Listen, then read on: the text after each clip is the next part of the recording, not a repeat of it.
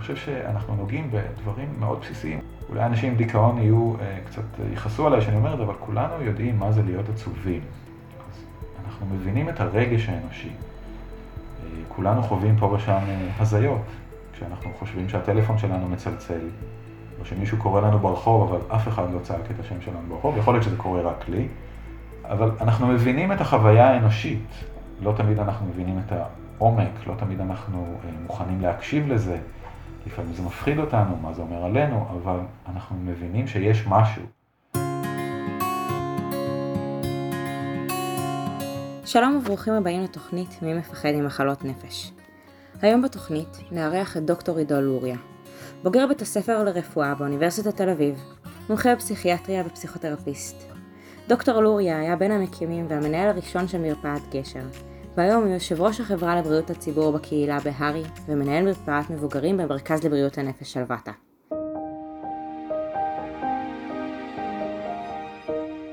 אנחנו רוצים להודות לך על זה שהסכמת להתארח אצלנו בתוכנית, אה, ולשמוע קצת מה שלומך וקצת עליך.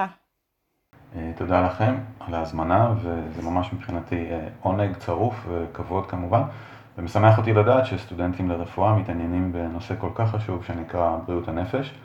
בעולם הפסיכיאטריה, לפחות אנחנו כאנשי מקצוע, ואני אגיד פסיכיאטרי או פסיכיאטרי, מרגישים הרבה פעמים שאנחנו אולי בשוליים של העשייה בעולם הרפואה. רוב החברים שלי קוראים לי עובד סוציאלי, ולפעמים כשהם רוצים ממש לצחוק עליי קוראים לי עובדת סוציאלית עם תעודת MD. אז אה, אני שמח שסטודנטים, בטח בשנים פרה-קליניות, מתעניינים בנושא הזה של בריאות הנפש, פסיכיאטריה, תחלואה נפשית, ואני אשמח גם אה, כמובן שנדבר על כל הנושאים שקשורים בין רפואה, בריאות הגוף, בריאות הנפש. מעולה. אז בוא נתחיל בזה שקצת תספר לנו באמת על עצמך. אה, היום אני מנהל מרפאה, מנהלת מרפאת בריאות הנפש אה, מבוגרים בבית חולים שלוותה או במרכז אה, לבריאות הנפש שלוותה, שזו מרפאה מאוד גדולה, יש בה בערך 60 אנשי צוות, יש בערך 2,400 ביקורים בחודש, ממש, אני קורא לזה נושאת מטוסים או משחטת של עשייה בבריאות הנפש, המון המון עבודה ועשייה, גם טיפולים פרטניים, מעקבים פסיכיאטריים, טיפולים קבוצתיים, סל שיקום, התערבויות פסיכוסוציאליות, אה, טיפול באומנויות, יש לנו גם אה, מועדונית, או יותר נכון היחידה לטיפול אינטנסיבי, שזה משהו ככה בין אה, מחלקת יום לשיקום, למרפאה אינטנסיבית, שאנשים באים ארבע פעמים בשבוע, ועושים איתם עבודה מאוד מאוד יפה של הבניית סדר יום וטיפול. אז זה המרפאה ש, שאני מנהל בשנה וחצי, שנתיים האחרונות, וזה הרבה עשייה והרבה הנאה והרבה אתגר. קצת עליי בכל זאת, אה, אוניברסיטת תל אביב, למדתי רפואה באמת בתל אביב, ובשנה רביעית, כשהייתי אה, בסבב בפנימית, באיכילוב, הטיוטור שלי היה אז אה, דוקטור מוטי פריד, שהתנדב כמנהל המרפאה הפתוחה של רופאים לזכויות אדם. והוא הציע לנו, הסטודנטים, לבוא אה, יחד איתו למרפאה ולהיחשף למחלות ודברים שאנחנו לא רואים ביום-יום. וזה היה מאוד מסקרן, זאת אומרת, אה, כל מיני מחלות אקזוטיות, אה, loa loa, river blindness, כל מה שאתה קורא ומנסה ללמוד מה textbook. ובאמת באתי איתו למרפאה ומאוד התרשמתי מהעשייה הזו, אפשר להגיד נדבקתי בחיידק. הטיפול באוכלוסיות מודרות בעמותה, ברופאים לזכויות אדם, וברגע שנהייתי סטאג'ר התחלתי להתנדב כרופא במרכאות, רופא כללי, הייתי שם שנים גם בתור אה, סטודנט, אבל אה, התחלתי. אה, להתנדב שם כרופא ב-2004, ועשיתי את זה עד 2014 למעשה. אז בהמשך ישיר לזה, נשמח שתסביר קצת באמת על מרפאת גשר שהקמת וניהלת. אמ, מה היא בדיוק, במה היא עוסקת. מרפאת גשר זה פרויקט ייחודי שאני ממש ממש גאה להגיד שהייתי חלק מצוות ההקמה שלו, ואולי זה אחד הדברים שאני אה, אוכל להגיד שעשיתי בימי חיי. אה, המרפאה, הייחוד שלה זה שזו מרפאה של אה, אנשי מקצוע בתחום בריאות הנפש, היא עוסקת רק בתחום בריאות הנפש, לא בטיפול בתחומים אחרים. אבל זו מרפאה שהוקמה במשרד הבריאות, ומשרד הבריאות לקח אחריות על אוכלוסיית מבקשי המקלט וקורבנות הסחר. זאת אומרת, בניגוד למרפאה הפתוחה של רופאים לזכויות אדם, שזו מרפאה כללית ויש בה גם פסיכיאטריה, אבל זו מרפאה שמופעלת על ידי עמותה, ובעצם מתנדבים, מתנדבות, באים ועושים את העשייה הרפואית המאוד חשובה ומאוד מרשימה. זאת אומרת, בזמני כשניהלתי בהתנדבות את המרפאה, טיפלנו במספר התיקים שהיה לנו, זה היה בערך 36 אלף מטופלים מכל העולם. אה, אנשים שהם חסרי ביטוח ומעמד בישראל, אבל כמובן עם זכות לטיפול רפואי. אז אה, מתוך האידיאולוגיה של רופאים לזכויות אדם, שבעצם המרפאה הזו, המרפאה של המתנדבים, צריכה להיסגר, ושהמדינה, מדינת ישראל, תיקח אחריות על מי שנמצא בשטחה, על ההיבטים של הרפואה והטיפול הרפואי. ככה יצאתי מרופאים לזכויות אדם והתחלתי לעבוד במשרד הבריאות אה, בהקמה של מרפאת גשר. שוב, שזה היה מעין ניצחון קטן, זאת אומרת, של האידיאולוגיה שמדינת ישראל תטפל באנשים חסרי מעמד אה, בשטחה, בהיבט שהוא מבחינתי מאוד מאוד חשוב, בריאות הנפש, שזה גם ככה בדרך כלל אוכלוסייה אה, מודרת, אז יש פה הצטלבות לפחות של שניים או שלושה מעגלים של הדרה, זאת אומרת, גם תחלואה נפשית, אנחנו יודעים שאנשים עם בעיות נפשיות לא תמיד מקבלים את הטיפול הרפואי הכי, אה, הכי יעיל, אנחנו רואים גם בחברה הישראלית בכלל, כל מיני גילויים של הדרה וסטיגמה, ונדבר על זה אולי עוד כמה דקות. בטח להיות מהגר, גם עם צבע עור שונה במדינת ישראל, לא תמיד מזמן יחס חיובי לפעמים, ו... וגם להיות קורבן סחר בבני אדם. אז כל ההצטלבויות האלה, או נקרא לזה לפעמים גם בשם אחר, זנות, סרסור אנשים לזנות, המעגלים האלה יוצרים ככה אוכלוסייה מאוד מאוד ייחודית ופגיעה, גם בתחום הרפואה בכלל ובטח בתחום בריאות הנפש. נכון. וזה המרפאה שהקמנו. מדהים. אני באמת אשמח לשמוע קצת מה הוביל אותך לכל התחום הזה של פסיכיאטריה מלכתחילה. זאת אומרת, התחלת ללמוד רפואה בדיוק כמונו, ו... ויצאתי לתרבות רעה. או שכן או שלא, אני באמת רוצה... כן. האמת, אה, שאני זוכר את זה שהתלבטתי מאוד בין אה, פסיכיאטריה ופנימית, בעיקר קרדיולוגיה. המאמר הראשון שפרסמתי היה בקרדיולוגיה. אה, התפרסם לי, יותר נכון, או עם צוות שפרסם את המחקר. אבל החברים שלי ששירתתי איתם בצבא טוענים שדיברתי על פסיכיאטריה כבר אז. אז אני לא יודע אם אני לא זוכר טוב, או הבניתי לעצמי את הסיפור ואת הנרטיב אחרת. אבל זה שני העולמות שמאוד מעניינים אותי, רפואה בכלל ובטח פנימית, אה, וגם בריאות הנפש. מבחינתי פשוט פסיכיאטריה זה תחום אה, מרתק, אני לא יכול להסביר את זה לאנשים אחרים, זאת אומרת, אחד הטיוטורים שלי אמר שיש לי ניצוץ בעיניים כשאני מדבר על פסיכיאטריה, ובאמת זה היה ונשאר, וזה תחום כל כך מעניין ו... ומאתגר אינטלקטואלית, אה, זאת אומרת, באיזה תחום עוד ברפואה אני אוכל לדבר על שיגעון, תרבות, שפה, פסיכואנליזה, קולנוע, ספרות, אה, זכויות אדם, בטח, וגם לנסות אה, לחקור אה, דברים שעדיין אנחנו לא יודעים, זאת אומרת, למה אנשים מסוימים, גברים, נשים, מפתחים פוסט-טראומה נגיד, או הפרעה פוסט-טראומטית, אחרי חשיפה לאירוע טראומטית, או טראומטי, סליחה, או מה זה פסיכוזה, סכיזופרניה, מה זה דיכאון, אם יש שפות למשל שאין בהן את המילה דיכאון, האם יש דיכאון כרגש באותה תרבות, באותה חברה? אם זה משהו גנטי, חברתי, פסיכולוגי, לא יודע, אותי, אותי זה מעניין, אם לא שכנעתי עד עכשיו, אז, אה, אז קשה לי לחשוב עוד איך אפשר לשכנע. מסכימה, בעיניי זה מרתק מאוד. נשמח שאולי באמת תספר לנו קצת גם על, על המחלות השונות, וקצת באמת מידע יותר תיאורטי, כדי שנבין עם מה אתה עובד. ממש בקצרה, במשפט, אה, לא יודעת, איך, איך מחלקים אותם, או איך זה בכלל אה, עובד? איך זה עובד, או לא עובד. אמ, זו שאלה מאוד רחבה כמובן, וזה קורסים על גבי קורסים והתמחויות, אבל נגיד ממש ממש בגדול ובגסות, ויסלחו לי אה, חוקרים אחרים, מתמודדות ומתמודדים, אבל בגדול נגיד בשביל הנוחות של החלוקה והשיח בינינו, מחלקים את כל עולם בריאות הנפש לשתי קבוצות בגדול. הפרעות נפשיות קשות, או באנגלית severe mental illness, ומה שקוראים אה, הפרעות אחרות, או לפעמים קוראים לזה גם פסיכיאטריה רכה, soft psychiatry. אני אומר מראש, אני לא מאמין בחלוקה הזו, אבל זה עוזר לנו עכשיו לדבר על הקבוצות המאוד מאוד גדולות. אה, תחלואה נפשית קשה, בעיקר מה שזה כולל זה שתי הפרעות או שתי הבחנות עיקריות, שזה סכיזופרניה והפרעה דו-קוטבית. לפעמים גם מכניסים הפרעות אחרות קשות, כמו דיכאון קשה וכולי, אבל בגדול אה, סכיזופרניה זה נגיד הפרעה שפוגעת בבוחן המציאות, בכושר האדם אה, להבדיל בין דמיון ומציאות, בין אה, תכנים פנימיים לתכנים חיצוניים. הרבה פעמים גם בסכיזופרניה יש מצבים שאנחנו קוראים להם הלוצינציות, הזיות ודלוזיות, מחשבות שווא, ולצערנו אחת הבעיות העיקריות זה גם פגיעה במוטיבציה וביכולות התפקודיות. ככה אנחנו רואים אנשים שמגיעים חלילה למצבים של הזנחה עצמית. הסימפטומים האלה של ההזנחה, מה שאנחנו קוראים לו סימפטומים שליליים, הם הסימפטומים היותר קשים לטיפול, גם תרופתית וגם פסיכוסוציאלית ופסיכולוגית. אז זה בגדול קבוצה אחת של הפרעות, severe mental illness. הקבוצה השנייה, מה שאמרתי, נגיד בגדול זה אה, קבוצה של הפרעות שהן ריאקטיביות, תגובתיות למצבי חיים.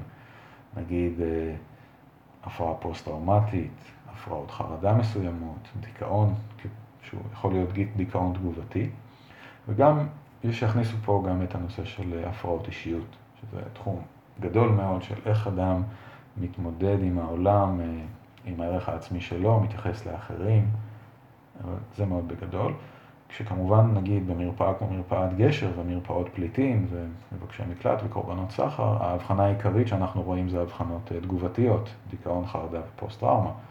ההבחנה העיקרית, בערך 60-70 אחוז של המטופלים במרפאת אה, שלוותה זה אנשים עם סכיזופרניה, זו מרפאה אחרת לגמרי. איך אני בעצם עושה את ההבדל בין מצוקה רגילה, אחרי, נכנסת לדיכאון אחרי פרידה גדולה או משהו כזה, לבין אה, מישהו שבאמת מאובחן עם איזשהו דיכאון אה, פסיכיאטרי? זו שאלה מצוינת. אה, ולמשל באפידמיולוגיה, או בכלל ברפואה, אה, אני אנסח את זה אחרת, את שואלת, מה הופך מקרה למקרה רפואי? מה זה קייסנס? מה זה מקרה? ובטח שזה קשה לנו אה, בפסיכיאטריה. אנחנו יכולים להגיד למשל יתר לחץ דם או סוכרת, יש ערכים מדידים. זאת אומרת, אנחנו מודדים, עושים איזה ממוצע של האוכלוסייה, ועוקבים לאורך זמן ורואים שמעל רמת סוכר בדם מסוימת יש סיכון מסוים. זה עוזר לנו לנבא איזשהו מהלך טבעי של דברים ולקשר את זה לתחלואה ולסיבוכים וכולי. זה מאוד מאוד קשה בפסיכיאטריה.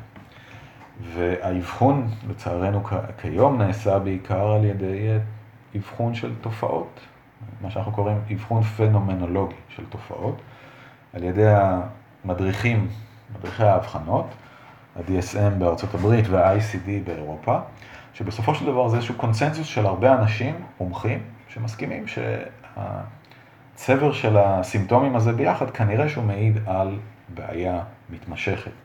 אבל בגדול בגדול, אה, אני אספר, אם תרצו אחרי זה גם, איך הגענו ל-DSM, כמו שהוא נראה היום, אבל בגדול בשביל לענות עדיין לשאלתך ולא להיות פוליטיקאי ולהתחמק לגמרי מהתשובה, יש לנו שני אה, כללי אצבע נגיד, או שני קריטריונים שחייבים להתמלא בשביל להבדיל בין אה, דיכאון דכדוך על רקע אירוע חיים כזה או אחר, פרידה, כישלון במבחן, אה, סטרס, אה, חלילה אבל וכולי, לבין מצב שהוא, אה, נקרא לו, הפרעה נפשית, כבר בעיה פסיכיאטרית, וזה בגדול, אחד, מצוקה נפשית קשה, שהאדם אומר שקשה לו, ופגיעה קשה בתפקוד. זאת אומרת, אחד משני אלה או שניהם ביחד. בלי זה, בלי שיש לנו את המרכיב הזה של מצוקה ועניין תפקודי, אנחנו לא נוכל לאבחן בעיה נפשית. מאתגר. אה, כן, ולכן כל האבחון הוא בסופו של דבר סובייקטיבי. זאת אומרת, מטופל או פונה לשירות, או מתמודדת, מגיעים לאיש מקצוע, אשת מקצוע, ומדברים איתם על המצוקה שלהם, ואנחנו מבינים גם כמה חשוב היכולת האמפתית, וכמה חשוב ההכרה של השפה והתרבות, או נקרא לזה אפילו תת-תרבות. נגיד, אם מגיע אליי מטופל שמשתמש בסמים, כדאי שאני אדע להבין מה זה כל הסלנג שהוא משתמש בו, או מישהו מהקהילה הלהט"בית. כדאי להבין אה, דקויות וניואנסים וכולי. אה, אבל בגדול, שני משפטים איך הגיעו ל-DSM, שבסופו של דבר יום אחד תלמדו לצערכם סטטיסטיקה ואפידמיולוגיה, אז תלמדו על תוקף ומהימנות וכולי.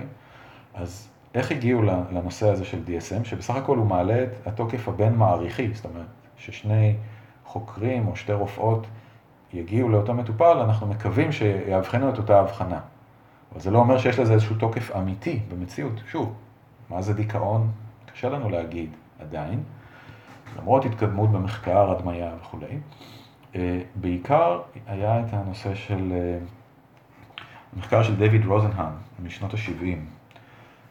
מחקר מאוד מעניין, אפשר לקרוא עליו גם בוויקיפדיה. אה, הוא פרסם מאמר שנקרא On being sane in insane places, להיות שפוי במקומות לא שפויים. מאמר מומלץ שהתפרסם בסיינס, נדמה לי ב-1970 או ב-1972. רוזנהן ושלח את עצמו וכמה מחבריו באותו קיץ של 1969-1970 לחדר מיון פסיכיאטרי וביקש מכולם להגיד, שמעתי קול שאומר את המילה חבטה או משהו כזה, מילה לא כל כך שכיחה, ומילה אחת, פעם אחת, אירוע חד פעמי. כולם כמובן אנשים מתפקדים, בריאים, מצליחים, אה, ובואו נראה מה קורה. אה, אני אקצר את כל הסיפור המתח הזה, אבל כולם אושפזו, וכולם אה, קיבלו בסוף האשפוז הבחנה של סכיזופרניה. וכל דבר שהם עשו במהלך האשפוז, הוא מתאר את זה גם במאמר, כל דבר שאותם חולים דמה, או פייק מטופלים נקרא לזה היום, פסאודו מטופלים, כל דבר שהם עשו במהלך האשפוז הושמש נגדם. זאת אומרת, הם כתבו, הם תיעדו את מה שכל הצוות הרפואי עושה במחברת, אז כתבו שהם פרנואידים וחשדניים. הם היו מאוד משועממים, כי לא היה מה לעשות במחלקה, לא עיסוק כלשהו, ריפוי בעיסוק, אה, קבוצות טיפוליות וכולי, אז כתבו משוטטים חסרי מעש ומשועממים במחלקה. אז כל דבר אה, הושמש כנגדם, ועזר כאילו לתמוך בהבחנה. כמובן שלאף אחד לא היה אה, סכיזופרניה, והם שוחררו עם ההבחנה הזאת, אולי חוץ מאחד, נדמה לי שזה היה משהו כמו 12 אשפוזים. וואו.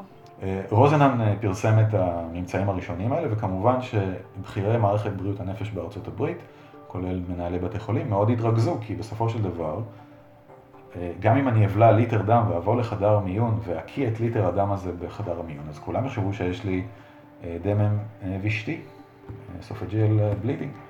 אז אמרו, אוקיי, אז הוא אמר, נעשה את שלב 2 של הניסוי, בחצי שנה הקרובה אתם תצטרכו להבדיל בין המתחזים והלא מתחזים. ואני אשלח אנשים ותראו את מי אתם מצליחים לאבחן כמתחזים. אני לא זוכר בדיוק את האחוזים, אבל הייתה עלייה כמובן בשיעור אבחון המתחזים, הוא לא שלח אף אחד באותה חצי שנה. זאת אומרת, הוא לא שלח מתחזים. כל מי שהגיע למיון היה פשוט פונים לשירות. אבל הצוות היה ערני יותר וידע לאבחן טוב יותר.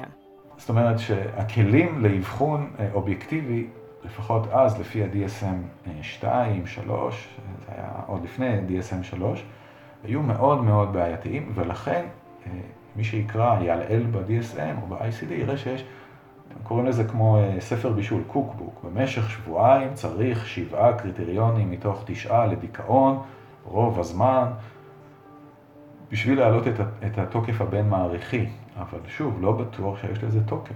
ובסופו של דבר, אותם, נגיד, פליטים, למשל, הרבה פעמים תקפו אותי משמאל, בשמאל הרדיקלי, שאני שם חותמת של אה, נכי נפש על פליטים ששרדו דברים באמת מדהימים, או קורבנות סחר בבני אדם, שעברו מעגלי סרסור חוזרים, ואני בסוף בא ואומר שיש להם פוסט-טראומה ומתייג אותם כחולים. אבל אף אחד לא אמר שאני מתייג אותם, אני רק נותן איזשהו כלי להסביר מה זה המצוקה שהם חווים, ולנסות לתת כלי גם לטפל, טיפול לשינה, פסיכותרפיה, שיקום וכולי. אבל אני חושב שזה מאמץ אנושי שכדאי להמשיך בו, בסופו של דבר. לגמרי. אני באמת אשמח להיכנס גם קצת למקום של טיפול, כי אמרת שהאבחון הוא מאוד מאוד אה, סובייקטיבי. זאת אומרת, אנחנו ראיינו כמה וכמה מתמודדים, וכולם, אה, או רבים מהם, אמרו לנו שהם שינו להם את ההבחנה לאורך השנים, אה, או שלא ידעו לתת להם הבחנה באופן בכלל. אה, השאלה איך זה עובד מבחינת טיפול, כי בדרך כלל יש מחלה, למחלה הזאת הספציפית יש טיפול, ולמחלה אחרת יהיה טיפול אחר. עוד שאלה קשה שנוכל לדבר עליה שבועות וחודשים. נכון, המתודולוגיה או המתודה הרפואית היא להגיע להבחנה ומזה לגזור אה, טיפול. בגדול אני אגיד שטיפול, אני אגיד טיפול פסיכיאטרי טוב, מסתכל לפחות על שלושה ממדים, טיפול ביולוגי, טיפול פסיכולוגי רגשי וטיפול שיקומי, חברתי, סוציאלי. וצריך לתפור תוכנית טיפול כזאת לכל אחד. מה שמתאים לאותו בן אדם, למה שהוא יוצא באותו, באותו שלב. ברור שזה שונה מאדם לאדם ורצונות, ואנחנו צריכים לכבד ככל האפשר את האוטונומיה של אותו בן אדם. אנחנו מנסים לתת טיפולים ממוקדים בבעיה. אני מקווה שזה נותן איזשהו כיוון לטיפול. טיפול פסיכולוגי כמובן, יש המון גישות. זה לגמרי מחדד לפחות אה, ברמת הבסיס כל מיני דברים ש... שאני חושבת שכולנו תוהים לגביהם. אה, באמת מה שאתה מתאר... רק אני, אני אוסיף על זה בכל זאת, אה, כן. אחד הצוותים, אני, בתוך המרפאה אני מוביל צוות שנקרא צוות משבר, וטיפול ממוקד. זאת אומרת, אנשים שמגיעים אלינו בלי נגיד מטען נפשי ארוך או פסיכופתולוגיה משמעותית, ואכן חוו אירוע חיים לא פשוט, ונכנסו עכשיו למשבר, ואנחנו מבינים ויודעים שטיפול ממוקד, מתוזמן היטב, שיענה לצרכים שלהם, יכול כמובן למנוע כרוניזציה של המצב ולהחזיר את האנשים לתפקוד מהר. אז אחד הדברים הראשונים שאנחנו עושים בטיפול כזה, גם בהערכה הראשונית, אבל מהר מאוד גם בטיפול, זה נגיד לא טיפול פסיכולוגי, נגיד רגיל, שאנחנו מכירים מסדרות כמו סופרנוס וכולי, אנחנו לא חופרים במרכאות, אלא להפך, אנחנו סוגרים מהר מאוד נושאים, ואנחנו מנסים לחזק את הבן אדם. זה לא טיפול אקספלורטיבי, אה, מעמיק במובן של נחזור לטראומות ילדות ונדבר על הקשר עם ההורים וכולי, אלא נחזק עכשיו את הכוחות וניתן כלים להתמודדות עכשיו עם הבעיה. אני אתן דוגמה מהשבוע, לפני יומיים במרפאה הגיעה אליי אה, מטופלת. אה, מהאוכלוסייה הערבית, מאחד הכפרים באזור של שלוותה. אני לא ארחיב תיאור, גם לא בשביל שנזהה אותה, אבל היא מצאה בן משפחה שתלה את עצמו. כשבועיים לפני שהיא הגיעה למרפאה. והיא מאוד אה, אה, מאשימה את עצמה, ש, שאולי היא יכלה למנוע את זה וכולי, הם גרו ביחד בבניין משותף. והיא אומרת כמה אני חלשה וכמה אני אה, לא בסדר. וביחד, אפילו כבר בשיחה הראשונה שעשינו, אז קודם כל אה, ניסיתי להראות לה כמה היא הייתה חזקה. היא התקשרה לבני משפחה, הזמינו מד"א, ניסו לעשות לו החייאה, הנשמות, עיסויים. זאת אומרת, זו תפיסת עולם, זו תפיסת אה, מציאות אחרת. ממש. אין לה פגיעה בבוחן מציאות, אבל זה לנסות לתת לה כלי אחר להסתכל על האירוע שהיא חוותה, לתת לה תקווה, לחזק אותה, לעודד אותה לחזור לפעילות כמה שיותר מהר, וזה לעשות את זה בזמן יכול למנוע אולי נזקים כרוניים אחר כך, שהיא תשב בבית ותאשים את עצמה ותיכנס יותר ויותר לדכדוך. הלוואי וזה יצליח והלוואי וכולם יהיו ככה, אה, כי באמת מה שאתה מתאר זה המון המון מקום של כאילו לא לקטלג ולא לתייג ולא להכניס תחת כותרות ולנסות לבדוק כל מקרה לגופו, אה, אבל בפועל אנחנו שומעים ו- ועדים לסיפורים שהם בדיוק הפוכים, ואני קצת מנסה להבין איתך, איפה עולה שם, כאילו איפה זה קורה, באיזה שלב בדרך אתה באמת רואה את הסטיגמה צצה, בקרב המטפלים, אה, איך הם מגיבים לזה, או למה זה קורה. אה, כי באמת כל מה שאתה מתאר זה תהליך שיקום מאוד מאוד גדול, שאמור לפתור את כל הבעיות האלה, ולא לתת כותרות לשום דבר, אבל זה לא קורה. איפה הקצר בעיניך? גם על זה נדבר אה, סמינר שלם, שנתי, אבל אני חושב שבגדול, אחת הבעיות של, שלי, שלנו, בעולם הפסיכיאטריה, זה השם הרע, שאני חושב שהרווחנו לצערי גם חלקו ביושר בפסיכיאטריה. אני חושב שבעיקר זה נובע מהנושא של אשפוז כפוי.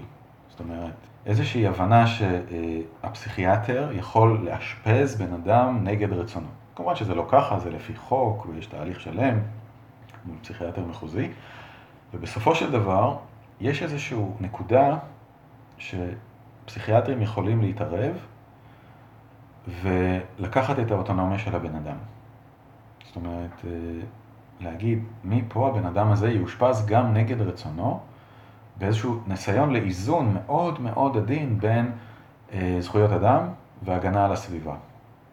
ובסופו של דבר אנחנו, עם כל הצער והכאב, והלוואי ויהיו אה, יותר אמצעים לעזור לאנשים, טיפול מקדים, ביקורי בית, צוות טיפול קהילתי בחירום, בתים מאזנים, קהילות אקולוגיות, הכל מצוין, ואני והייתי שמח שנמשיך לפתח את הדברים האלה. היום בבוקר הייתי בישיבה במשרד הבריאות על התחלת כתיבת נוהל של טיפול בית. זאת אומרת, אנחנו מתקדמים לשם, אבל עדיין אה, יש את הזיהוי בין פסיכיאטריה ואיזושהי מערכת כופה, דכאנית, אה, של אשפוז טוטאלי, אשפוז כפוי. אה, חלק אגב לא מבוטל מהפסיכיאטרים קוראים, להוציא את זה מהאחריות שלנו. זאת אומרת שבתי משפט, כמו שיש בתי משפט לענייני משפחה, או בתי משפט שמתעסקים בעניינים כלכליים, שיתעסקו גם בעניינים בבריאות הנפש. ואז לא יהיה את הצימוד הזה. זה דבר אחד. הדבר השני, שקשור גם לסטיגמה שנדבר עליה אחר כך, זה מיעוט התקציבים, החצר האחורית של עולם הרפואה. זה בתי חולים פסיכיאטריים. לא יודע אם מי יצא לו לבקר בבית חולים פסיכיאטרי כסטודנט, קרוב משפחה וכולי. יש בתי חולים שמאוד מאוד לא מכבדים את הנראות שלהם, לא מכבדת את הטיפול, את הצוות, את המאושפזים. בגלל הזנחה תקציבית ארוכת שנים, אני מזכיר גם שאין כזה דבר כמעט תרומות לבתי חולים פסיכיאטריים. זאת אומרת, לא ראיתי עוד את מגדל הלב על שם משפחת אריסון, המקבילה לזה בעולם הפסיכיאטריה, זאת אומרת, מגדל הסכיזופרניה על שם, סתם אני אומר, משפחת לוי. יש סטיגמה, לא רוצים את הזיהוי הזה, אנשים לא רוצים להתקרב, ואני אתן דוגמה, למשל, משהו שהדהים אותי, אני עשיתי סטאז' באיכילוב, אז הקימו את אה, בניין האשפוז על שם טד אריסון, והיה אחד או שני מטופלים בחדר במחלקה הכירורגית. הגעתי להתמחות בשלוותה ב-2005, פתאום יש ארבעה וחמישה אנשים בחדר. וואו. ו... ועד היום זה ככה, עם כל ההשקעות וניסיונות להגדיל את התקציב, והרבה פעמים אנשים אומרים לי, אני אבוא לשלוותה ואני אנוח.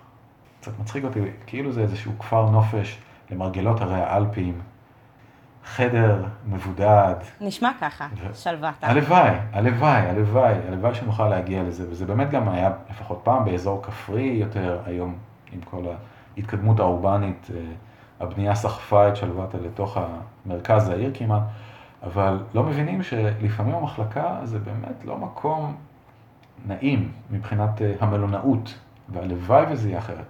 אני חושב שזה ועוד הרבה דברים אחרים, כמו פסיכיאטריה משפטית, כל הסיפורים על קלייפר עכשיו, כן אה, כשירה לעמוד לדין, לא כשירה לעמוד לדין. יש פה הרבה דברים שהם אה, סטיגמה, ושוב אני אומר, הרבה פעמים אני חושב שפסיכיאטרים הלכו בגאון ורצו את הדבר הזה, ואני לא בטוח שהיום, בטח בשיח של זכויות אדם, זכויות מטופלים, מתמודדים, היינו אה, הולכים באותה דרך בדיוק.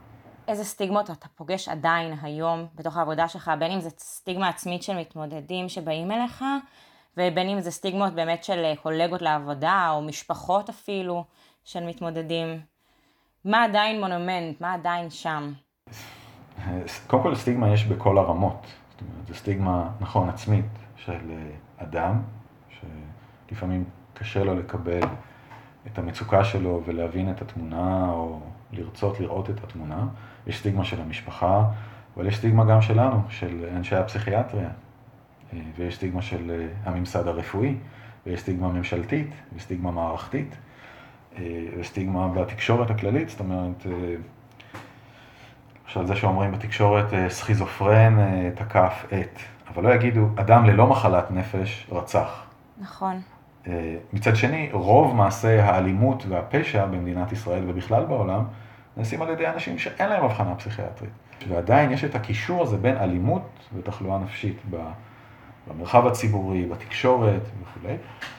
למשל, אה, סטיגמה עצמית של מטופלים, ברור, זאת אומרת, אנשים אה, אה, מתקשרים אליי, רופא משפחה רוצה להפנות למרפאה שלנו בשלוותה, ואז המטופל מבין שהמרפאה היא בתוך שלוותה, או כשעבדתי באברבנל, המרפאה היא באברבנל ויש ישר רתיעה.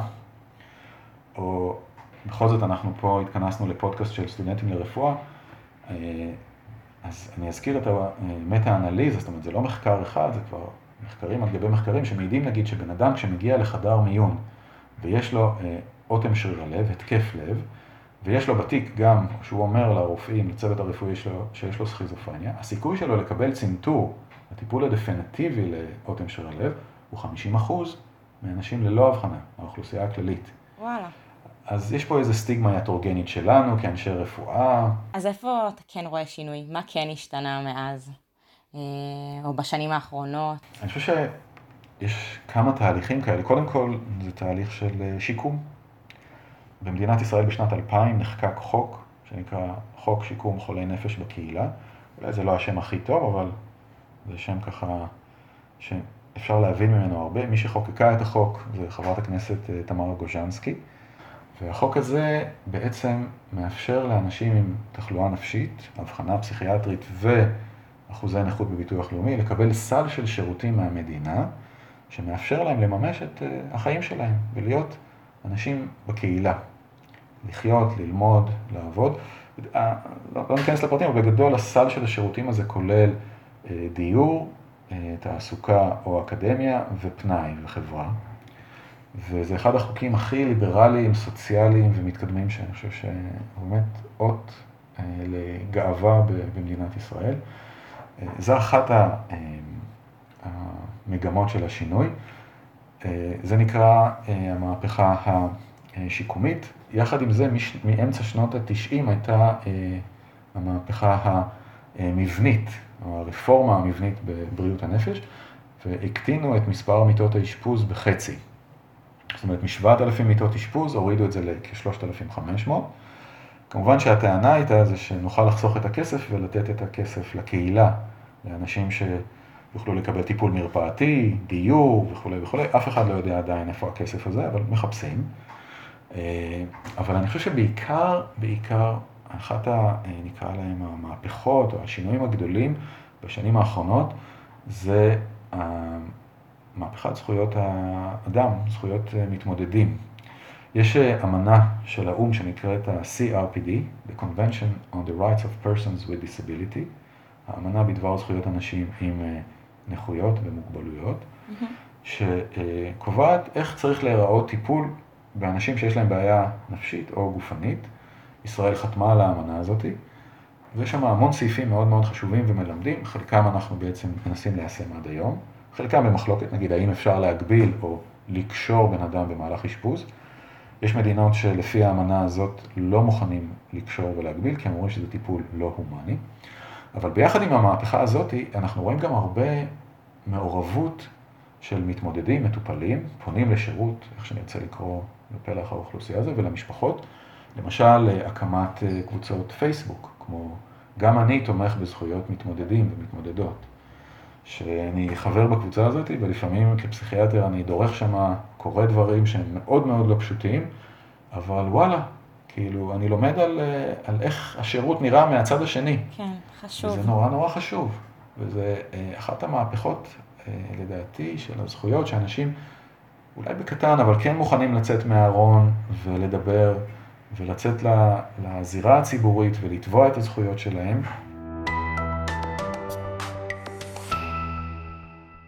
אז איך הולך להיראות מקצוע הפסיכיאטריה בעתיד בעיניך? זאת אומרת, לאן פניה של הפסיכיאטריה המועדות מעכשיו? פסיכיאטריה קהילתית, או פסיכיאטר שעובד בקהילה, שמקשיב לבן אדם, אולי מבקר אצלו בבית, עובד עם כל גורמי הטיפול, כמו שאמרנו, עובדות סוציאליות, פסיכולוגיות, ובונים ביחד איזושהי תוכנית טיפול רב-ממדית. ברור שנצטרך עוד ועוד פסיכיאטרים כאלה. כן. אני מקווה למשל שגל הקורונה עכשיו יעבור, ו... זאת אומרת, כבר עכשיו מדברים, נגיד סקר של הלשכה המרכזית לסטטיסטיקה, על 26 אחוז שמדווחים על עלייה במצוקה נפשית. מתקשר לשאלה שלך, איפה עובר הגבול בין מצוקה לתחלואה נפשית. נכון. אבל כרגע אנחנו לא הולכים לכיוון טוב. וכבר עכשיו יש חסר באנשי בריאות הנפש, ובטח פסיכיאטרים, ובטח ובטח פסיכיאטרים של ילד והמתבגר. אגב, מי שרוצה כבר מסלול, שתמיד נצטרך אותו, זה זה. כן.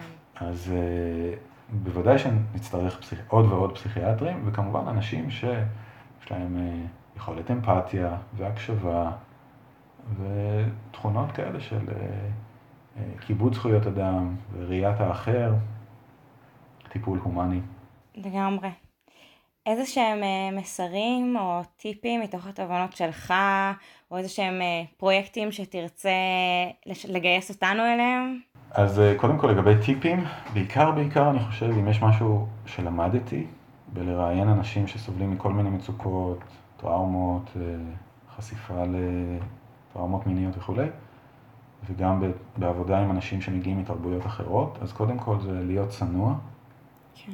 ולשאול בצורה רגישה ועדינה, להודות אם אתה לא מבין, או מנסה להבין את מה שעובר על הבן אדם איתך. אני חושב שזה אחד הטיפים, או כללי הזהב שאני מנסה תמיד לעבוד איתם.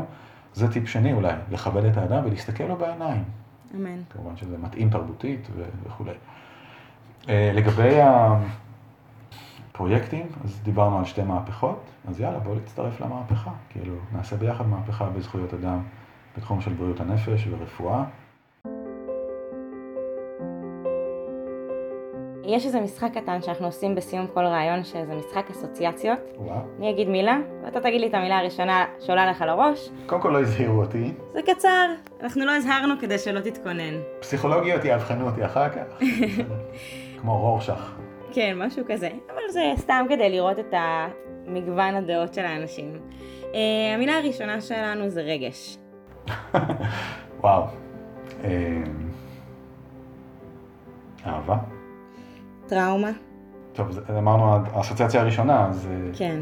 דברים רעים שקורים לאנשים, לפעמים על ידי אנשים אחרים שאפשר להימנע מהם. התמודדות. מאבק. סטיגמה. מגר. הצלחה. אה, לאפשר לבן אדם לחיות את אה, חייו כמו שהוא היה רוצה. מדהים.